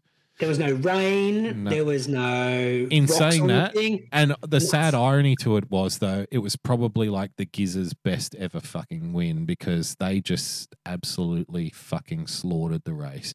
They they didn't qualify well. I was on Kostecki like big time, you know. Yeah, yeah, yeah. And looked good in after quali. after quali, I was like, oh fuck, he's gonna brain this. But um, you know, set up a race car instead of a quali that's, car. that's it. And when I heard when I was listening to the post race interviews, like his co-driver Stanaway was like, yeah, no, he's like literally months ago, um, Gisbergen was like, forget about fucking quali. Just Yeah. let, I just want to set up the race car. That's what we need. Yeah. We just need to fucking build a race car. And that's what they did, and they fucking won. You know. I won it. And I side note, Gisberg uh, going, Gisbergen going to NASCAR next year full time. Yeah. he's going to be doing yes, oval that's what I- races. for a while. Yeah. Yeah. It's going to be interesting. Hope he does better goes. than Marcos. Yeah, I think he'll be similar to Marcos in the essence of uh, when they're in the circle tracks, he'll struggle, and when they're on the regular racing tracks, Well, the the difference here is though that Giz grew up on circle tracks, just on dirt, not on so, yeah. asphalt. So, yeah, I don't think he's gonna. He he's. I don't think he's gonna go over there and kill him. Like we've had this conversation before. Like when they go over there on oval tracks, they they always struggle. Yeah. He's not going to go over there and brain him on the oval tracks. Don't get me wrong. But that was a that was for Marcos Ambrose. That was a completely foreign thing, you know. Yeah. At least for Van Gisbergen, Van Gisbergen seems more like a virtuoso when it comes to drive. He wins rally, Greeno. Like he wins whatever he does. Yeah, he's, he's a great driver. Yeah, like Yeah, very talented driver. Well, it was proven when he went over to NASCAR on a weekend off and won the race yeah, in his debut. Like just a random car. So yeah. um, Never yeah, driven that kind of car before. Yeah, Well, driven a driven a right hand. Uh, yeah, like the steering wheel on the yeah. side. Actually, since you mention it, since you mention it, put if you've got a pen and paper handy, Greeno, I want you to note this down. There is actually a worthwhile interview worth watching um, after Van Gisbergen won that race with Dale Earnhardt Jr. on his Mhm. podcast, and you can get it on YouTube. So just look for Dale Earnhardt Jr. Shane Van Gisbergen. So Yeah. they invited uh, the Gears onto Dale Earnhardt Jr.'s show, and it's it's actually like it was better than I thought it was going to be. I thought it was going to be terrible, Yeah. um, but it's actually pretty good. And he's just describing like his experience to Dale Earn- Earnhardt Jr., who obviously is like a staple name in NASCAR. Mm. And he's like, yeah, so you know, like one of the hardest things was um, the wall on the other side of the car. So usually I sit on the other side of the car. So there was like, you know, the left hand turn. I didn't really know where the car was because I'm on the other side, so it was hard to judge, you know, Yeah. how close I'm getting to the wall and shit. So, like little things like that.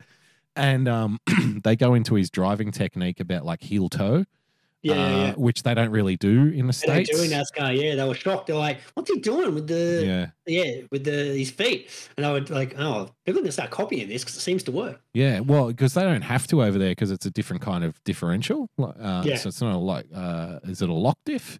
Uh, that we have here, so you have to kind of match the revs before you put it in gear and stuff. But they don't Mhm. have that over there. But he was just doing it either by habit, but also because he felt like it it helped. You know, like Yeah. it, it made the car faster, and clearly it, it did. And actually, the post race uh, interviews with the other guys who finished like second and third, they, that's definitely worth watching. And I never realized this before at the time because I didn't look into it. But one of the guys said, "Yeah, it's actually pretty embarrassing that this guy came over here in his first race in our cars and and you know actually whipped our asses." So Yeah. he, he he had the right attitude though. He's like, it just makes me want to like work harder and go, how could this happen? Like, you know, Yeah. he made us look amateur, so I want to make sure that doesn't happen again. You know, like uh, which I was like respect for that. Yeah. So he gave him respect by saying he made us look shitty, but at the same time, you could tell he was kind of pissed. You know, Oh, like yeah. we need to get better. Obviously, clearly we're not the best. Clearly, we're not as good as we think we are. If someone can just come over here from the other side of the world and beat us in one race and then fly home again. Yeah. So, yeah, work the gear shift with the opposite hand. Uh, not be able to know where the right side of his car is and still kick our ass. Yeah, Well done. totally. So that's definitely worth watching. Uh, Shane Van Gisbergen on Dale Earnhardt Jr.'s uh, podcast. I like stories about Right, back, pinatas. back to the price of fish. Uh, let's quick, quick, nice Gary before I forget. 'cause Nice just reminded Gary. me. Speaking of talented drivers, Nice Oscar Piastri picked Oscar up his first Piastri, yes. technically race win, but not doesn't count as an F1 win because it was in a sprint race. Um, but he had a great weekend over the weekend, and that's where I was going. After the end of Bathurst, I was like, "Oh, I've got all this baseball to watch, and I've got all Bathurst to watch." Hmm. I did I got to the end. I'm like, Yeah. but then Piastri had won the sprint race. I'm like, well, now I'm going to watch the replay. Like, Yeah. like I'm going to watch this. I intended to on the night. So so Bathurst finished at. It usually finishes what like at five finished, five finished at o'clock. five thirty. Five thirty. So it finished at five thirty, and the cricket started at six thirty. That was Australia versus India, the first Yeah. game of the World Cup for Australia. Uh, incidentally, we've lost our first two games in the World Cup. Um, Didn't even know that one day World Cup was on there. well, we lost against India and we played okay, but then we absolutely got snotted by South Africa of all fucking people by like 160 runs or something. It was That'll pretty happen. embarrassing. Um, you know, Well, well, there was guys there was a time when we dominated the one day World Yeah, Cup, Greeno. none of these guys have played one uh, domestic Yeah, one day not on cricket in like yeah. ten years. So like, what, what do we think was going to happen? We're picking a bunch of players that haven't played Oh, one day cricket. That's a long that's a long time fucking gripe that you and I have had with Australian cricket in general. It's the fact that we we pick a Too test team when we, shit. we pick we Yeah. pick a test team when we're playing T Twenty, and we pick a T Twenty team when we're playing Shield cricket. Like Yeah. you know, there's a problem. There's a fundamental problem here, guys. Yeah. okay. so yeah, the, the cricket started like an hour after um, Bathurst, but so I I was cooking dinner at this point and still watching like the post race. Just got off the le- peeled myself off the lounge Yeah. and started cooking dinner and I didn't didn't get round to the cricket and then it was like 8.30 9 o'clock st- still drinking and I'm like all right you know what uh, I'm gonna check out see what time the F1 starts so I watched the the qualifying replay and I'm like oh okay this Yeah. looks interesting I'm like okay what time does the race start and it was like 4 a.m and it was like no Nice, Gary. not happening. not doing 4 a.m.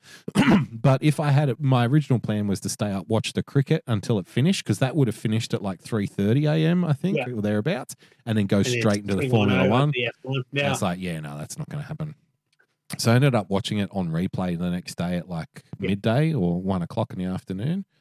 And it was a fucking, it was a good race actually. Uh, the main race, besides yeah, the main race pretty good. Like, who's you know just doing that was a thing. test of endurance. That thing, like Yeah. I don't, Like when you got drivers that are feeling like they're going to pass out in the car. Well, like, did Logan Sargeant just basically give up on Formula One because he was the only one who said, "I can't do it anymore. I can't keep going." There, there were about five or six drivers after the race that said, "I probably should have done the same thing." yeah, but they um, didn't. Like they were, They they, didn't. blacking out in corners and shit. and Yeah, they're but they like, "I- didn't. They didn't though. Yeah, they didn't. Yeah. So that that you know what it's like. It's it's a fickle You know thing, what? Green. No, no, no, no. I'm, I'm gonna, I'm gonna call you out on that. Can you hit a nice Gary? Yeah. So I'm, I'm gonna give a nice Gary to Logan Sargeant because at least he didn't fucking crash the car for once. Why? Because he parked well it with ten laps to 'Cause he go. parked it ten laps to go. he didn't crash it. Small I would. I was. I, I was actually thinking when I was watching it that he would get. He would probably get a new contract if he did throw up in his helmet and finish the race, or if he did black out and crash it, because they would say, "Well, look, he's not fast, but at least he's fucking committed." He's Uh, but he, he, you know what? He's not fast, and he's not even fucking committed. That's what we get out of it in the end. It's cruel. It's harsh. Uh, I mean, it's modern day slavery, obviously. it is hundred Um, percent. you know, but but he is the he is literally the only one in the paddock who parked it and said, "I can't keep going." So Yeah. I, I mean, fucking Fernando Alonso's twice his age, and he finished the race. Mm. So I thought that in that moment when he did that, even though the team's going, "It's okay, Logan, it's all right, mate. Bring it in, bring it in, mate. You know, if you can't keep going, you can't do it, mate. It's not your fault. It's all right. Well, he It's was. right." I think. I think. I feel like in that moment, yeah, it might have been genuine, but it doesn't matter. No, no, it, no, it as in, goes like, to think- steel and gumption and fucking fighting through, No, and no, no. every other driver finished the race except for him, and he is the driver who is in the most precarious position, who needs to finish every race, and he, He fucking does. didn't. And I feel like that was the moment that Williams decided, you know what? There's plenty of fucking Indians and Japanese and fucking Saudi Arabians out there with big wallets who whose sons want to drive Formula One. We'll get one of them instead. Look, Logan Sargeant isn't going to be signed for next year anyway. We know, like, regardless. Hmm. I think Williams told him to come in because they were genuinely worried, going, He'll fuck the he car. he's going to fucking car up. Like, we don't. But, we, but if if that logic were true, then you'd tell him to park it on lap one of every fucking race, Greeno, They told you- regardless of the weather. I mean, 20 laps into the race, like, feel free to come in, Logan. And he's like, oh, no, I'm going to keep pushing. You tell him. You tell him before the race even starts. Lo- Logan, no, don't worry. Don't go. We're, we're going to put our test driver out there. Okay. Feel free to We don't park want you to crash it. Okay. But I'm perfectly fit and healthy. Yeah, I know. But you know, you you do crash a lot, Logan. Okay. It's, uh, well done, well done to Oscar Piastri. Yeah, sprint race win, and then, yeah, second second position there, up there. Brad Everly um, says Stroll said he passed out in the car, but it's like Stroll. You, he's the boy who cried wolf, isn't he? Yeah, it's show's full of shit, mate. Like, yeah. Lance Stroll. Did you see that? Can we play that post? Yeah, we need to play that. Fuck me. Yeah, can we? All I right, well, hope- let's do the stat man's while you. I'll do the stat man's while you're playing the, the, the video. Uh, unfortunate for the Atlanta Braves today. Gutted for our boy BE. Uh, they got eliminated by the Philadelphia Phillies. Uh, that means uh, every team that had 100 wins during the regular season has been knocked out in the first round of the playoffs. So they've really got to have a look at the uh, playoff format there. Uh, there was some cool stuff that happened uh, in the win earlier the week. Michael Harris II had an unprecedented double play in uh, it was the first ever 8-5-3 double play in MLB history at any point in a playoff game. Uh, then you also had the Arizona Diamondbacks. Congratulations, they knocked out the hundred win Dodgers in round one. the of the. Dodge gone. Um, but the D-backs yesterday in clinching the the series are the first team in MLB history to hit four home runs in a single postseason inning. They were basically doing batting practice against Lance Lynn, Mhm. and with the Dodgers and uh, Orioles both getting swept this postseason, it's the first time multiple hundred win teams were swept in a single postseason all time. So. There you go. Um, quite frankly, it's been a very boring uh, postseason thus far in the MLB. There's been like one good game Mm. out of ten. Uh, actually, more, more than that. That should played, but- bode well for the World Series, though, because won't that mean that the two most dominant teams will end up in it? Like, Uh, because no, aren't we the aren't we all just aren't we just knocking out like the teams that shouldn't really be there at this point? No, they, no, that, it's the opposite. The teams that should be there have already been eliminated. Oh, okay, The best three teams have been knocked out already. right, okay. Yeah, that's been a bit of a circus. But anyway, uh, so that's the stat man's for this week. Nice stat Uh, yeah. Bit of Lance Stroll. Like, we we talked about Stroll on the show before. He, he's uh for for American listeners don't follow F1, so they don't know the Lance Stroll story. So Lance It's, is basically it's quite a story, isn't it? It's a actually if you if you're listening and you you you don't know who Lance Stroll is, he, first of all, he's not American, he's Canadian. Yeah. But uh, secondly, is he Canadian? Actually, I think he's Canadian. he's Canadian. Yeah. Yeah. But secondly, there is actually a great little uh, F1 video. There's a video on YouTube that you should just put into YouTube search.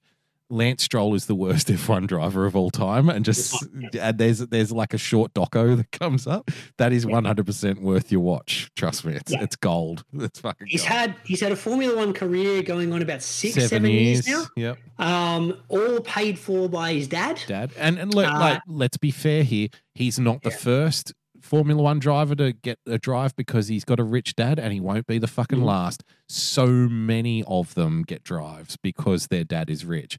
What's striking about Lance Stroll is he seems to lack even like a modicum of talent compared to those other ones that get drives because they're rich dad. And again, that's not saying that he's a terrible driver. I don't think he's a terrible driver.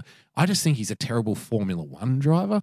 So he'd probably be really good in like NASCAR or something. Yeah, he'd probably be good in something like a little more suited to his skill level. You know. Go karts. Go him on kart. Actually, go karts is pretty fucking fierce as well. It is, but I reckon like his dad would be able to buy a good go kart. No, he, he he is actually a decent driver. Like he's a pretty good driver. Um, but yeah, he's just just really bad at Formula One, and he wants it. The thing that makes it so tragic is he wants it so bad. he could, he shouldn't be there. You know? Yeah. poor old Lance. But anyway, All right, let's have a look at. Uh, he got knocked out in qualifying one for yet another week. Now, his teammate, like you said, is like forty-four-year-old Fernando Alonso. yeah, Um, in my favorite driver of all your time. favorite driver of all time. But this young kid who's he's like the car is set up for Lance. Like everything's True. like dad owns his dad owns his the dad team. owns it. Early in the season, like Alonso, when he was like out in front, was saying, "Oh, Lance might want to try this, this, and this on his car. I'm getting some good pace on this. Like everything that's possible to get this guy to succeed in the sport is being handed to him. Yep. Uh, and he's just been embarrassed by yeah, 44 year old Fernando Alonso in the exact same car. Not hard to be embarrassed by 44 year old Fernando Alonso, though, to be fair, because 44 be year old fair, Fernando Alonso is still the fucking most. goat. as He's far the as I'm man. concerned. He is the man. Um, but so he was eliminated in qualifying one yet again this week, and he wasn't too happy uh, coming into the post race interview. Okay. Well, Lance, we saw frustration from you on the TV screens. This obviously means so much to you. What are your emotions right now? Yeah. Okay. Um, sorry the language there. Uh, what is not clicking for you behind the wheel at the moment? I don't know. And how does this change your mindset for the weekend? Is it now a test session? Are you going to go for it in the sprint? Keep driving. What a fucking douchebag. what a douchebag! What a douchebag. No, I, I- else? now, I want to play this again. One, I want to roll through this one more time, Green. It's a 24 second interview, okay? Now, we all understand that the drivers are con- contractually obliged to do these post race interviews. Most of them probably don't want to do it, but most of them also understand that the media kind of has a big role in paying their fucking salary because they Mhm. promote the sport and blah, blah, blah. All that fucking, uh, you know, um, all of that uh, insipid fucking bullshit that goes along with it, right? So it's just bullshit that they have to do. But let's. I just want to go through this one more time. I'm going to pull something else up for you from the Vault Greeno to do a comparison. Okay. Well, Lance, we saw frustration from you on the TV screens. This obviously means so much to you. What are your emotions right now? Yeah. Shit. Okay. Um, sorry for the language there. Uh, what is not clicking for you behind the wheel at the moment? I don't know. I don't know. how does this change your mindset for the weekend? Is it now a test session? Are you going to go for it in the sprint? Keep driving. A Okay. petulant child. A Absolute petulant. now that is a rich boy fucking petulant child response. Now I want to compare, uh, do a comparison with this. Now, because there are similar ways, there are similar vibes here of dealing with the press. Now, one of yours and my, you know, kind of personal motorsport heroes, Greeno, is the great Kimi Raikkonen. Kimi Raikkonen, my favorite F1 driver of all time. one of the greatest F1 drivers of all time. Only won the one world championship, did it Yep. in the last round, and Yep. Kimi Kind Raikkonen. way into it. Yeah, but see now, Kimi Raikkonen is not the guy who has rich parents, if I'm not mistaken, is he? No. He's not that kind of a guy.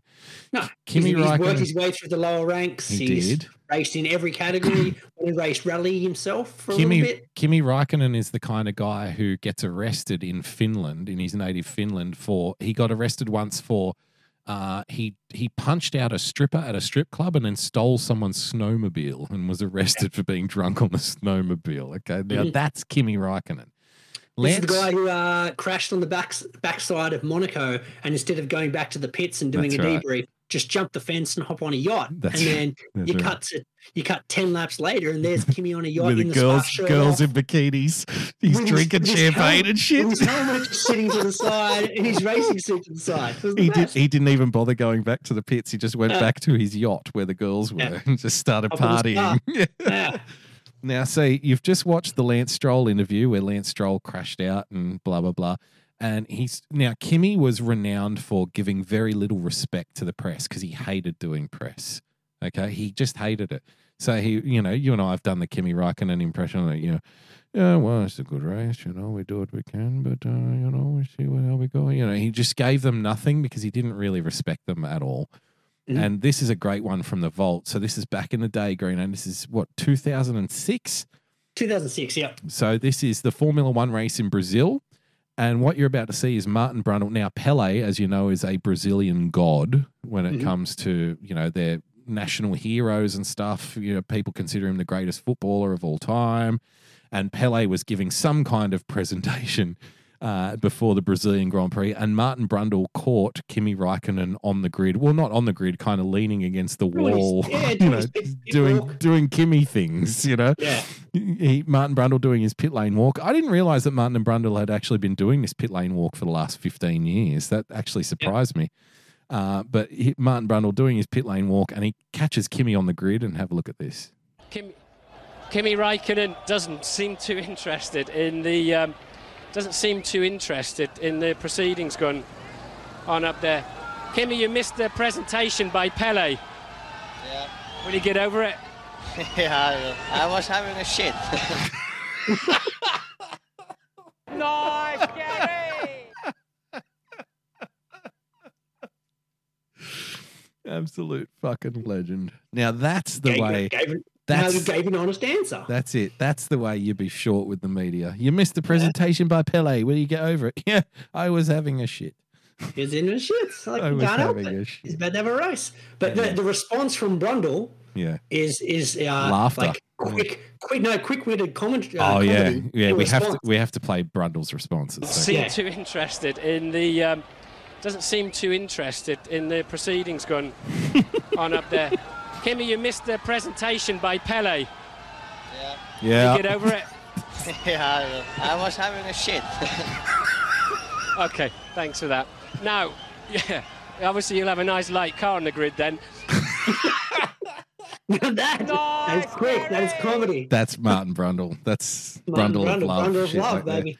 Uh, Brad Everly saying Kimi is worth 250 million through real estate, but is that that wasn't before he started racing though, was it? I wouldn't have thought. It's probably the money he's made from racing. He's invested in, real yeah, estate. Yeah. Earned it in a real estate. Yeah, I don't think I'm, I'm. I could be mistaken, but I don't think Kimi came from like rich background like Lance Stroll did. I don't think so. I don't think he did. I could be wrong. Um, could be. But Lance Lance Stroll, sorry, his uh, his week goes from bad for worse. When I was looking to see how long he'd been in F one, Mm. uh, turns out he may have contravened FIA rules. Is under investigation for Oh. breaching for, for that Friday incident.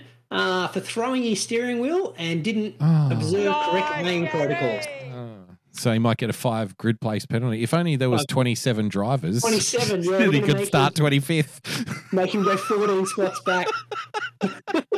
if only Hey, he could start beyond 20th. He'll still That'd find be a way to crash into someone So Logan Sargeant will be uh, stuck on the grid, Yeah. something like that.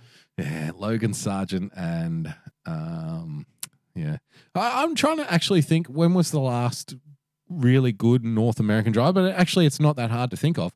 That we used to have a couple of them. There was obviously um, Juan Pablo Montoya who was okay in the McLaren, Mhm. But good. uh, Jacques Villeneuve, Greeno, the Canadian, Yeah, Villeneuve, won, Canadian, a, yeah, won a Canadian. championship, and he won Yeah. a championship in the Schumacher era, if I'm not mistaken. He did, yeah, in that rocket that was the Williams at yeah, the the. Williams. That was when the Williams were gods back then. Mm. Yeah, that was the last time the Williams won anything, wasn't it? Just Uh, no, that- well, when Montoya when Montoya was in it, they were still pretty quick. Uh, they Uh, didn't win anything, though. They didn't win any championships. That was the last Not championship. They won races, yeah, yeah, yeah. They had one. No, Juan Pablo Montoya was McLaren, was he not? No, he was in Williams as well. Was he? Yeah, I seem to remember him in the McLaren. I think it was Williams first, then went to McLaren. Okay, I, I seem to remember after Jacques Villeneuve, it was like Ralf Schumacher. Mhm. You know, I, I don't really remember much after that. Which after that, yeah, Um, Mark Webber had a stint in the Williams. It did. But- that's what. Yeah, that's what we thought. Oh, and that's exactly when it started sucking Yeah, because we were very excited because we're like, finally, he's getting in a good car, and that was literally the beginning of the demise for Williams. Yep. Our American friends are just waking up in the United States. Ambelina, Winning TV. Thank you for joining us. Um, we've been talking about sport for the last 20 minutes, but if you actually go back to the start of the show, you'll get that nice, juicy political stuff that you want to sink your teeth into. So do go back and check it out. Uh, big vote here tomorrow, obviously. Yeah, nah. Draw uh, cock and balls on your ballot tomorrow, and democracy will win, basically. Exactly. That's the lesson that we've What do you here. reckon? What do you Uh, reckon, Day? um, all right, that's it. That's that's show. That's it. We're done. We're out. All right. See you guys next week. Bye bye.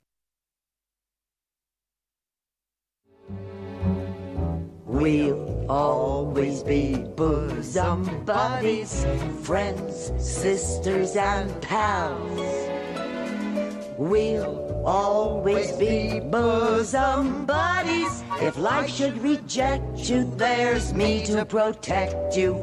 If I say that your tongue is vicious, If I call you uncouth, it's simply that. who else but a bosom somebody will sit down and tell you the truth.